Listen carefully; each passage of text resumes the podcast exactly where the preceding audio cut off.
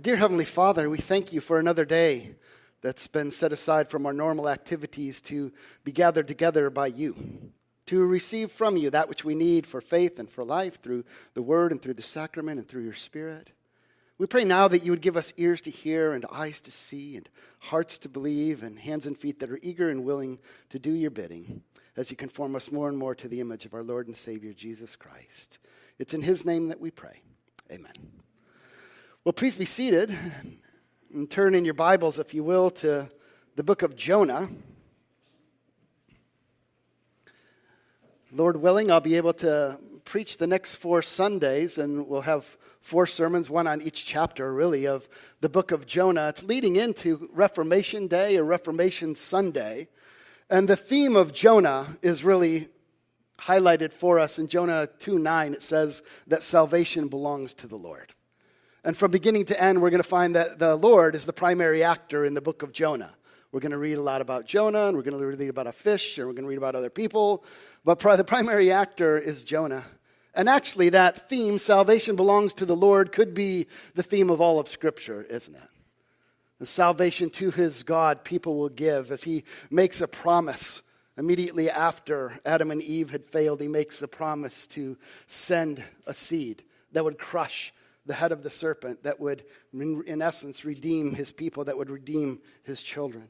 And so all of Scripture is really telling the story from beginning to end about how salvation belongs to the Lord. And Jonah, in particular, is a masterpiece of biblical literature.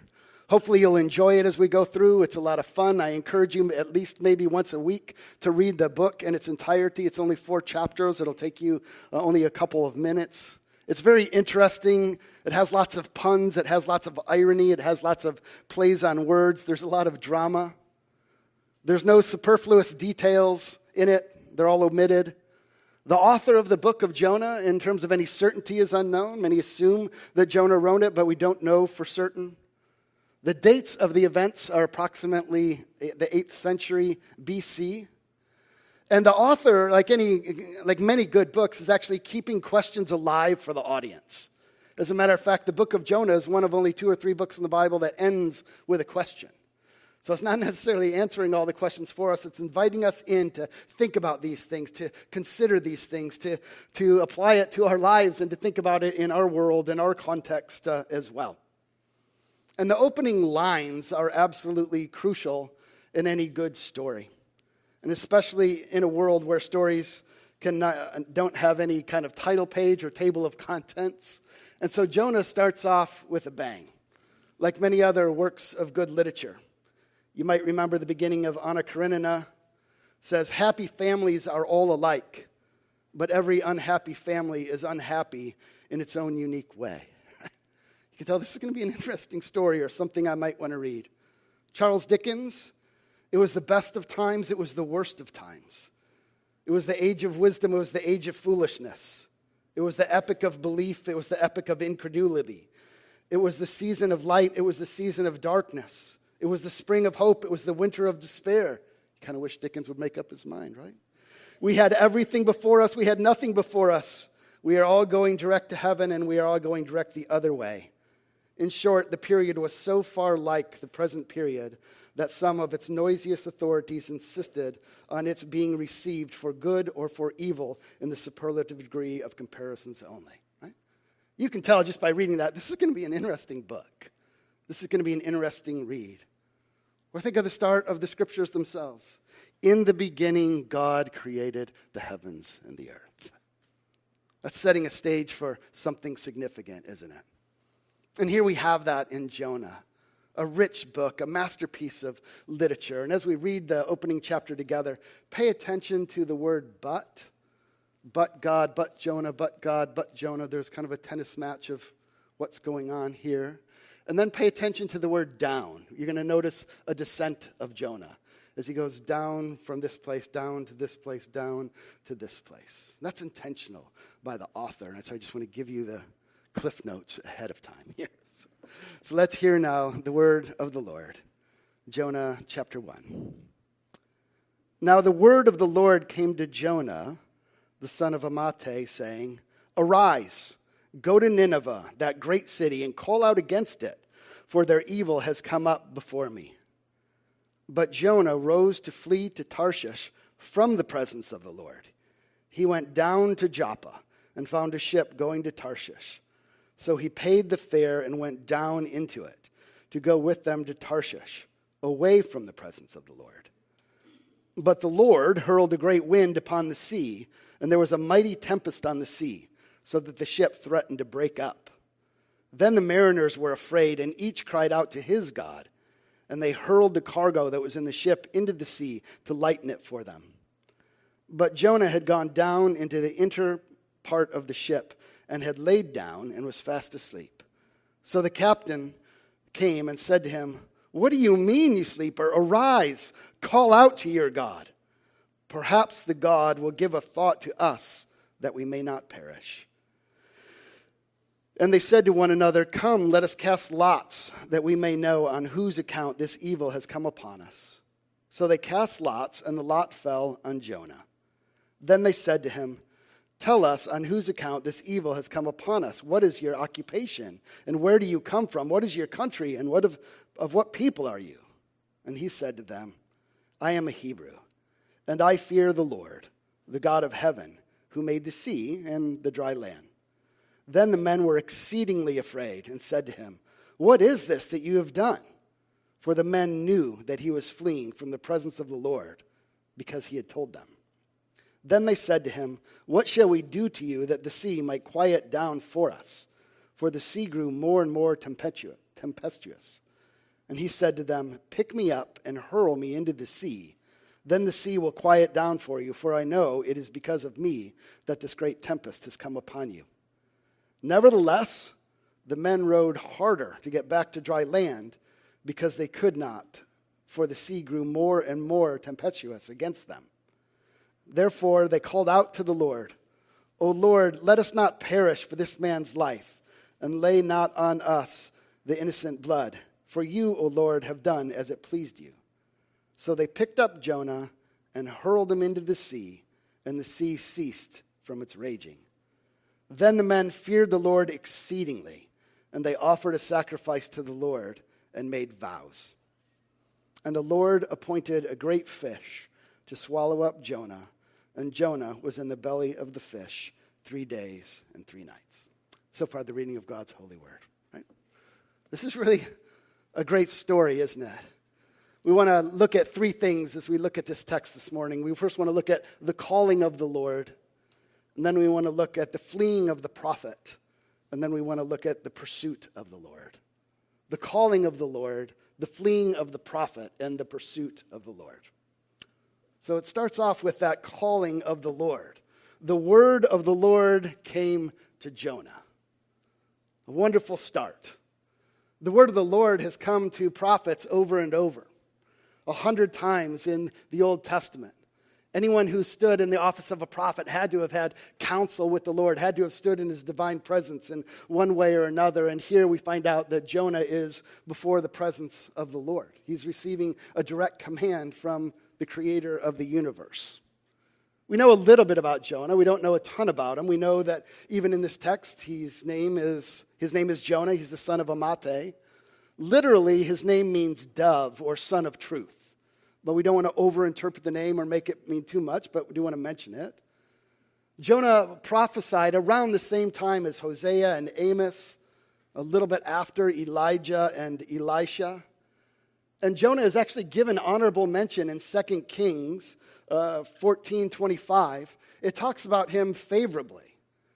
And we assume that this is not Jonah's first call from the Lord, that Jonah has had the privilege to be able to serve as a servant of the Lord and a prophet of the Lord before it. He's already gone out on different missions and done things that the Lord has called him to do.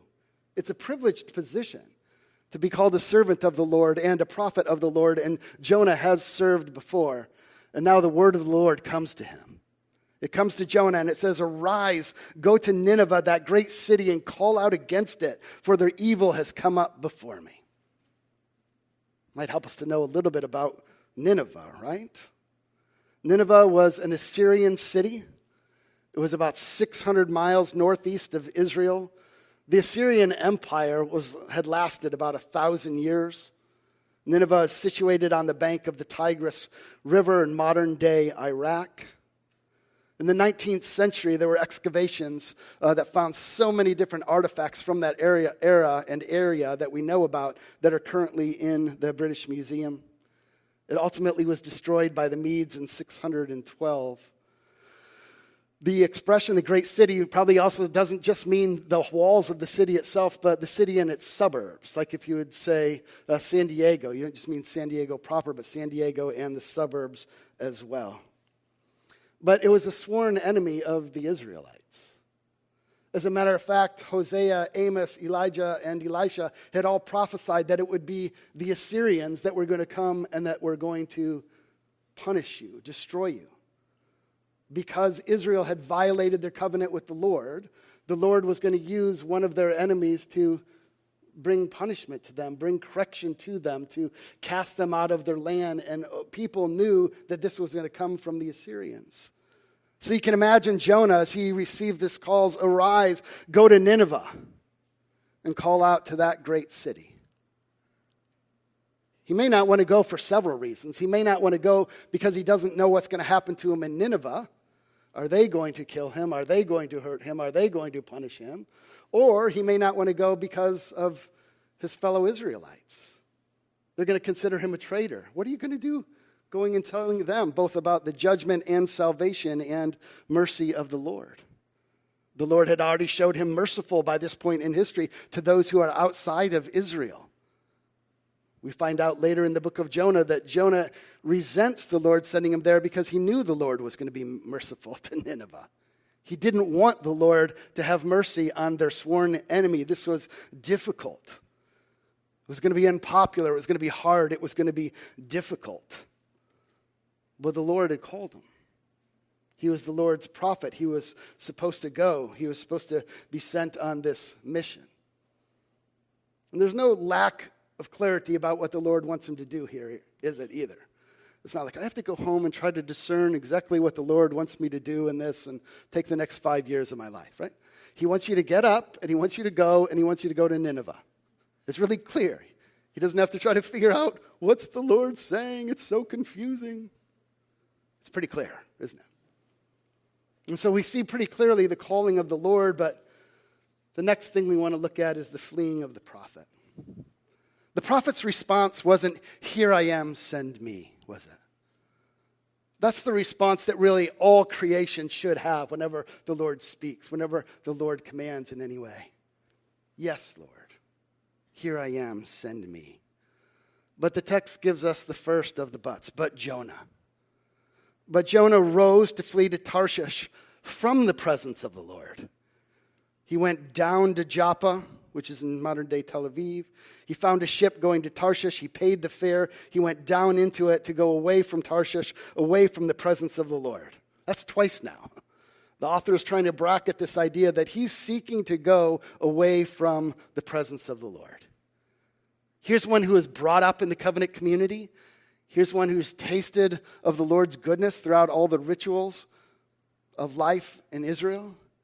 Here's one who has served the Lord already. Here's one who knew the Lord in both his judgment and in his mercy. And he wants to get up and go away from the presence of the Lord as if that was even possible. Jonah went the exact opposite way. If you looked at this on a map, he was to head eastward and he went west. He ran to Tarshish, which is the exact opposite location. He was turning away from God's word, wasn't he? The word of the Lord had come to him. It was clear, it was unambiguous. This isn't a lack of information, this is a moral problem. It's not that he didn't know what to do, it's that he didn't do it. He didn't want to do it. It's not intellectual, it's not a lack of information, and he's not confused. It's disobedience from the Lord. And that's how it is often with us as well, isn't it, brothers and sisters? We often are pretty clear. When we read through the law this morning, let no bitterness or wrath or clamor come from your mouths, but only such as gives grace to those who hear. But we don't do that, not because we don't know, but because we sin. We disobey, we rebel against the Lord. It's an act of disobedience. He is fleeing from the word of the Lord. He is fleeing from, second, the presence of the Lord. Obviously, not God's omnipresence, right? God is everywhere. And Jonah, even growing, I mean, uh, growing up, knowing the Psalms, would know there's nowhere you can go away from the presence of the Lord. If you go to heaven, he is there. If you go into the depths of the sea, the psalmist said, he is there. There's nowhere you can go from the presence of the Lord. What it means when it says he goes from the presence of the Lord is from the Lord's presence in terms of his blessings, in terms of his word, in terms of his people, in terms of his grace, in terms of his power. He wants to go away from the center of God's presence with the people of Israel and run away. He wants to take himself out of the place where the temple is, the sacrifices are, the people are, the worship is. Literally, if we were to translate it, he wants to get away from the face of the Lord. It's interesting in our benediction, which you'll hear later today and you hear often in this church, it says, The Lord bless you and keep you. The Lord make his face to shine upon you and be gracious to you. The Lord lift up his countenance upon you and give you peace. That smiling face of the Lord that looks on us in grace and in mercy, he wants to run away from that. He wants to run away from the presence of the Lord. And this isn't the first time that we've heard this in Scripture, is it? Who else has turned from the presence of the Lord? Adam and Eve. They heard the word of the Lord very clearly. They disobeyed and they went their own way. Cataclysmic cons- consequences for the world and for humanity. They wanted to go away from the presence of the Lord. They wanted to do their own thing. They were fleeing prophets and prophetesses as well, in that sense. Right? And before we hurl stones at Jonah, it is wise for us to recognize the same impulse in our own hearts. Our flight from obedience to God to flight and flight from his service, uh, from serving him, because we all ultimately want to do what we want to do. We want to tell God how things are or how things should be. God created man in his image, and one theologian said, and we try to return the favor by creating God in our image. Right? We sometimes pretend that God doesn't exist. We ignore what he says. We deny what he says. We misrepresent what he says, or we negotiate what he says. It's that rebelliousness that we see in Adam and Eve. It's the rebelliousness that we see in Jonah. It's the rebelliousness that we see in the nation of Israel. It's the rebelliousness that we see in all of our own hearts. And there might be one other lesson for us to, to pick up here that isn't directly in the text. But, beloved, sometimes we tend to overinterpret providence. And by that I mean, it would not have been wise for Jonah to think, oh, look, Here's a ship going to Tarshish. This must be the will of the Lord. Just because there's an open door or because something's available to us doesn't mean that this is good for us or the right thing for us. We can't disobey the revealed will of God to then try to understand well, why is the ship available? It shouldn't be available to me. We don't want to overinterpret providence to try to make it mean whatever we want it to mean when we're disobeying the direct or obvious will of the Lord. Sinclair Ferguson put it this way He said, Do not be guided by providence when you are refusing to be guided by God's word. Do not take your life circumstances as your instructor when you have not taken his word as a lamp unto your feet and a light unto your path. So it's important for us to see Jonah here is very rebellious. He knows what to do. He wants to go away from the word of the Lord. He wants to go away from the presence of the Lord. He wants to go away from the people of the Lord. Unfortunately, the story doesn't end there. It didn't end there in Genesis 3. It doesn't end there here. It says, but God. We'll start our third point here the pursuit of the Lord. It says, But God hurled a great wind upon the sea, and there was a mighty tempest on the sea, so that the ship threatened to break up. In other words, the Lord is the one who is in control of the whole situation. The Lord is the key actor in the book of Jonah, as we said at the beginning. The Lord uses means, though, doesn't he? He uses the wind, he uses uh, sinful people. In, in this book, he's going to use a sea, he's going to use a storm, he's going to use a fish, he's going to use people casting lots, he's going to use the weather, he's going to use sinful people. Behind it all is the Lord. One of the things of Jonah is to lift our eyes to recognize this is the God whom we love and whom we serve, who even the sea and the oceans and fish obey him. Even sinful people ultimately obey him. Nothing will thwart the plans or the purposes of God. Salvation belongs to the Lord, and he's going to give it to his people. He's going to make sure it happens. And judgment also belongs to the Lord, and he's also going to see and makes that it, make sure that it happens. It wasn't just a coincidence that a mighty storm came up right then. It wasn't fate, it wasn't chance, it was Yahweh. It was the creator of the universe. It was the redeemer of the people of Israel. It was the covenantal Lord. The author even emphasizes the divine origin by placing the words the Lord at the very beginning of the sentence, which is somewhat unusual in Hebrew. And he personifies the ship. Like the storm is so bad that if you're to read the text in the original language, it's like the ship is a nervous wreck. Pun intended. It's concerned.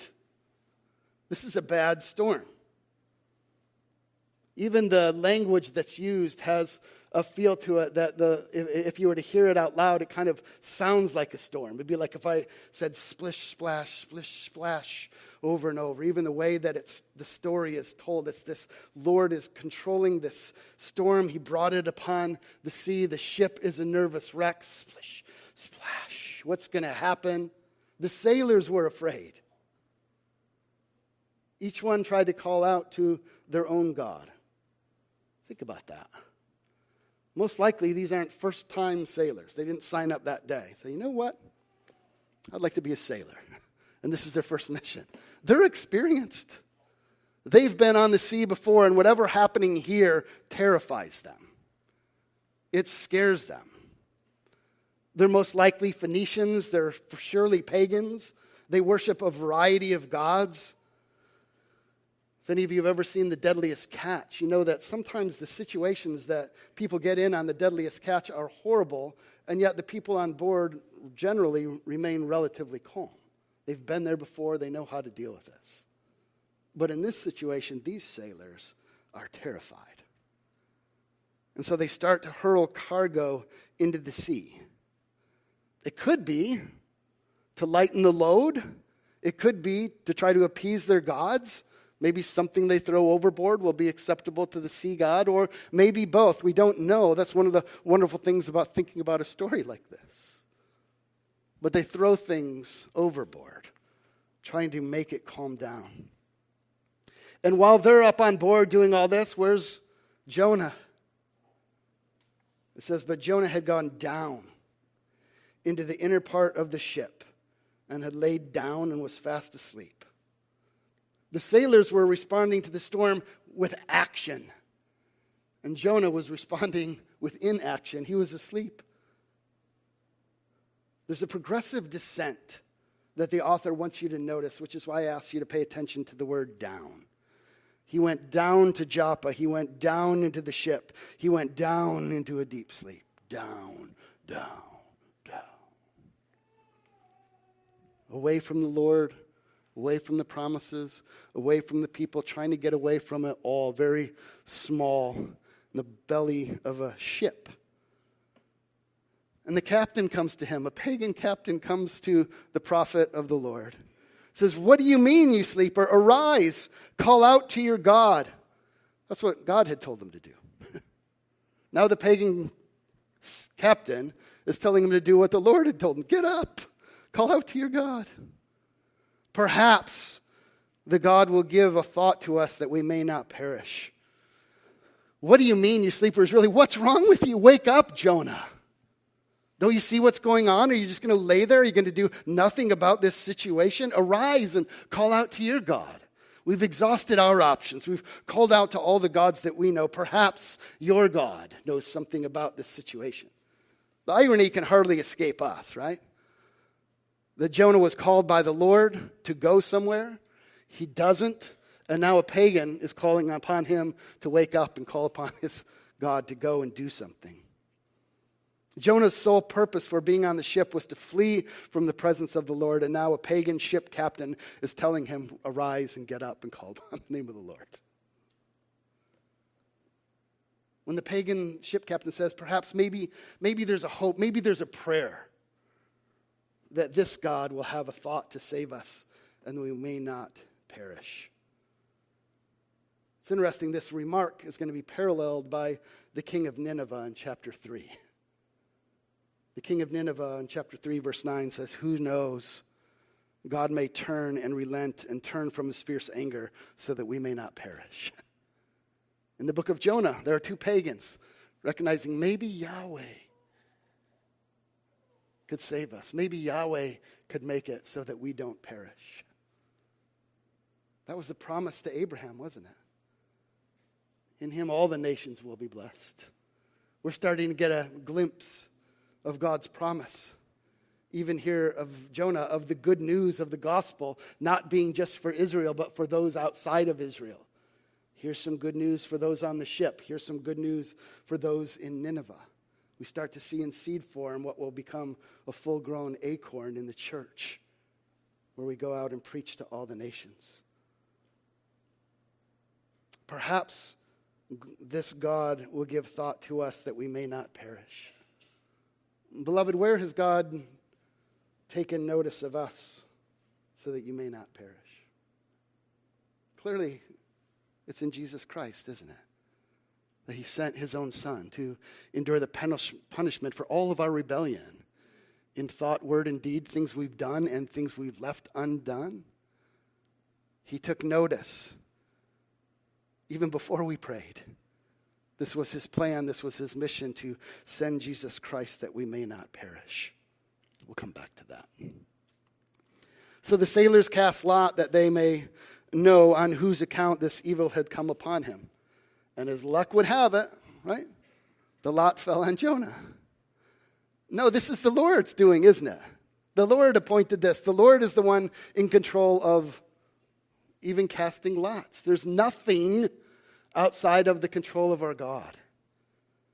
We, so hard for us to comprehend that, but it's meant to be a great comfort to us as people living in a sin cursed world, as people who are banking on God's greatness and God's goodness and God's faithfulness and God's mercy. This isn't a coincidence. This isn't chat, a chance. This isn't luck. This isn't just a good story. It's God's sovereignty that the lot falls on Jonah. And so then the sailors start to interrogate him, just a barrage of questions, right? On whose account has this come upon us? Fess up. What's your occupation? What are you doing? Where are you from? What is your country? Of what people are you? Blah, blah, blah, blah, blah, blah. On and on. A storm of questions, just interrogating Jonah. Fess up. What's the deal? And Jonah replies, I am a Hebrew. What does that mean? I'm an Israelite.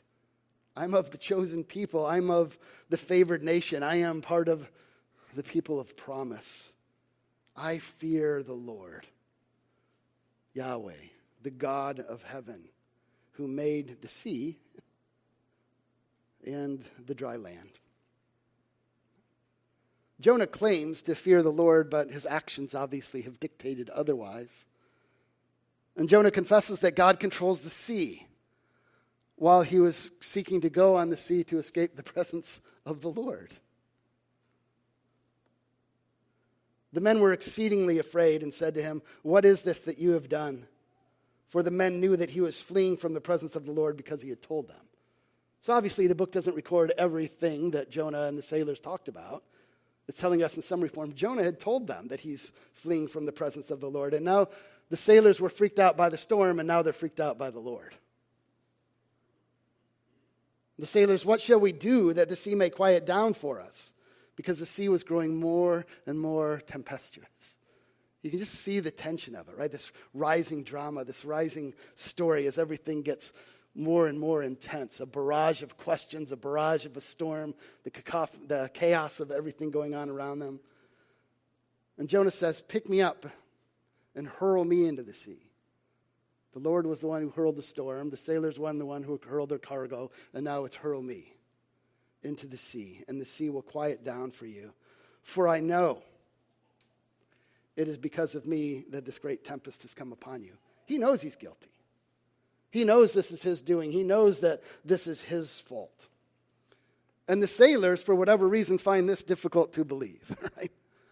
So they actually try harder and harder to get to the shore. And then the storm won't allow them to. They're trying to get to the shore, which actually, in the midst of a storm, isn't the safest place. You're actually a little bit safer out at sea than right up against the shore where everything's crashing. They were rowing towards shore in the midst of a ferocious storm. And so now the sailors call out to Yahweh. Verse 14 O Lord, let us not perish for this man's life, and lay not on us innocent blood. For you, O Lord, have done as it pleased you. This is really the pinnacle of the chapter. The sailors, pagan sailors, are now calling upon the name of the Hebrew God, and they're calling him by his name, Yahweh. Instead of calling on each other, instead of calling out to all their own gods, instead of calling out to everything else, they're focused on and calling on the Lord. Which again is a foreshadowing of the promise to Abraham that all the nations will be blessed. And so we could ask a question here about Jonah Does he have a death wish or is he being heroic? Does he just want, th- throw me over? I just want to die. I just want this thing to end. Or does he want to be thrown over to be heroic and say, by me going over, it's going to save them? And the author simply doesn't tell us. Again, it's a tension in this story that helps make it good or interesting or thought provoking or worthy of engagement and discussion. Whatever his reason is, they hurl him into the sea, and the sea ceases from raging.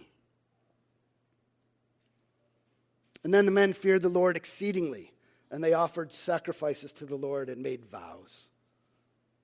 That fear has been a recurring theme already in chapter 1 as well. The sailors had feared. The sailors feared the storm. They feared with a great fear. And now they fear the Lord with a great fear. There's an escalation from the sea to one another to the Lord. Jonah had found no way of escape. It's impossible to flee from the presence of the Lord or the purposes of the Lord. Resistance is futile, as one dictator said, right? It's a fool's errand to run from the Lord. Salvation belongs to the Lord. And so he went down to Joppa, down to the ship, down into the deep sleep, and now down into the waters. But God hasn't forgotten, has he? God hasn't forgotten Jonah. God isn't removed from this. Once he's thrown into the sea, the whole story kind of slows down. It's kind of been going at a feverish pace with the storm and the questions and the interrogation, and then he's thrown into the sea. We don't even know how long he was there whether the fish came in one second or a week. But he's thrown into the sea and it calms down. And then an interesting thing in discussing Jonah is, is verse 17, the last verse of chapter 1, or the first verse of chapter 2. In the Hebrew Bible, they don't have versifications and they don't have chapter headings. So, what do we do with this? When we don't even necessarily need chapters to understand it, right? Says the Lord appointed a great fish to swallow up Jonah, and Jonah was in the belly of the fish for three days and three nights. We already saw that the Lord had appointed a wind. He's now appointing a fish. Later in the story, he's going to appoint a plant. Just as the Lord has halted Jonah's flight to Tarshish, so the Lord provides a divine rescue. Some people, when they read the book of Jonah, think that God is punishing Jonah. I believe that the fish is a lifeboat. Dr. Estelle, in his commentary on this book, takes the same position. I think this is God's rescue operation, the Coast Guard. God's saving him. It'll become even more clear in chapter 2 as we hear Jonah lift up a psalm and a song in the belly of the fish, but God is saving him before he calls out to him. This is an amazing image of salvation. He knows he's guilty, he's thrown overboard. And the Lord appointed a great fish. It rescues him, it saves him. It reminds us of another sea or storm story, doesn't it? Turn, if you will, to Mark chapter 4.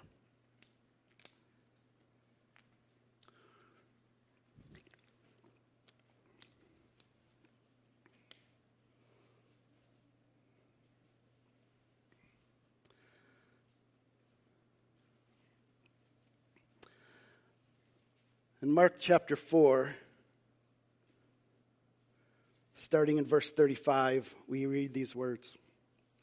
It says, On that day when evening had come, he said to them, Jesus, let us go across to the other side. And leaving the crowd, they took him with them in a boat, just as he was. And other boats were with them, and a great windstorm arose, and the waves were breaking into the boat so that the boat was already filling. But he was in the stern asleep on a cushion. And they woke him and said to him, Teacher, do you not care that we are perishing? And he awoke and rebuked the wind and said to the sea, Peace, be still. And the wind ceased, and there was a great calm. He said to them, Why are you so afraid? Have you still no faith? And they were filled with great fear and said to one another, Who then is this that even the wind and the sea obey him? It's amazing to think about, right? We can compare Jonah and Jesus. There's some things and ways they're similar, and there's some things that they're different. Both were prophets of the Lord, both were servants of the Lord, both were called to preach a word of both judgment and salvation in the name of the Lord. However, there are significant differences, aren't there? Jonah disobeyed. Jonah ran the exact opposite way. Jonah sought to hide and to shirk his responsibilities. Jonah was really besmirching the name of the Lord through his actions. And Jonah endangered his own life and that of others. On the other side, Jesus always obeyed and always delighted to do what the Lord had said. Jesus honored the, the word of the Lord and the name of the Lord. Jesus heard and obeyed. And Jesus came to seek and to save the lost. He doesn't endanger other people's lives, He comes to give His life for them. And so Jesus went down, down, down too, didn't He? Down to earth by even becoming human, down into the suffering and sorrows of human life, down to live in a sin cursed world, down to the humiliation and condemnation of a cross and down to experience hell for us, God forsakenness. Jonah wanted to go away from the presence of the Lord, from the face of the Lord. Jesus didn't. On the cross, Jesus cried out his only prayer that wasn't to the Father, My God, my God, why have you forsaken me? Because he was thrown, hurled overboard, if you will, into the storm of judgment down into hell for us, to endure the wrath and the penalty for us, to pay the price for all of our disobedience. And even in the act of obedience, that that obedience is credited to our account as if we had done it ourselves. It's this God that we serve. It's this God that we know through the scriptures. It's this God that we know through the story of Jonah, the one who can control the sea and a fish and pagan sailors and bring salvation to all. And then in the person of Jesus Christ, Peter and the others were experienced sailors as well, and they had seen Jesus in the Gospel of Mark do many miracles. And they weren't yet afraid of him. And then, in the midst of a storm, Jesus is calmly in the belly of the ship. And they come and say, Don't you care that we're perishing? And he gets up and he says to the storm, Be still. And it's at that point that they say, Who is this?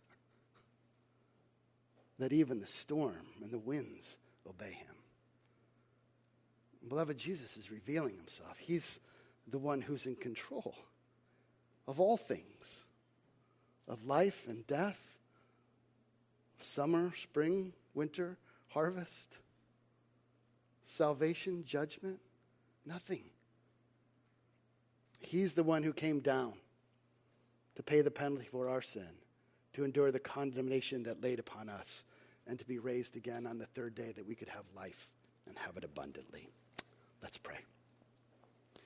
Dear Heavenly Father, we thank you for this story.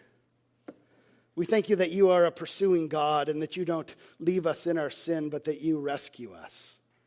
We thank you that you rescue us through our perfect Savior, Jesus Christ. And we recognize that salvation belongs to you and that salvation is a gift and that we receive it by grace alone. And we thank you for your mercy. We recognize that we deserved condemnation, but yet we received mercy. And Father, may that shape how we live and how we think and how we serve and how we speak to others. May we never be haughty. What do we have that we didn't receive from you? You have provided for us everything that we need for faith and for life in Jesus. And it is in his name and washed in his blood, clothed in his robe of righteousness and indwelt by your Spirit.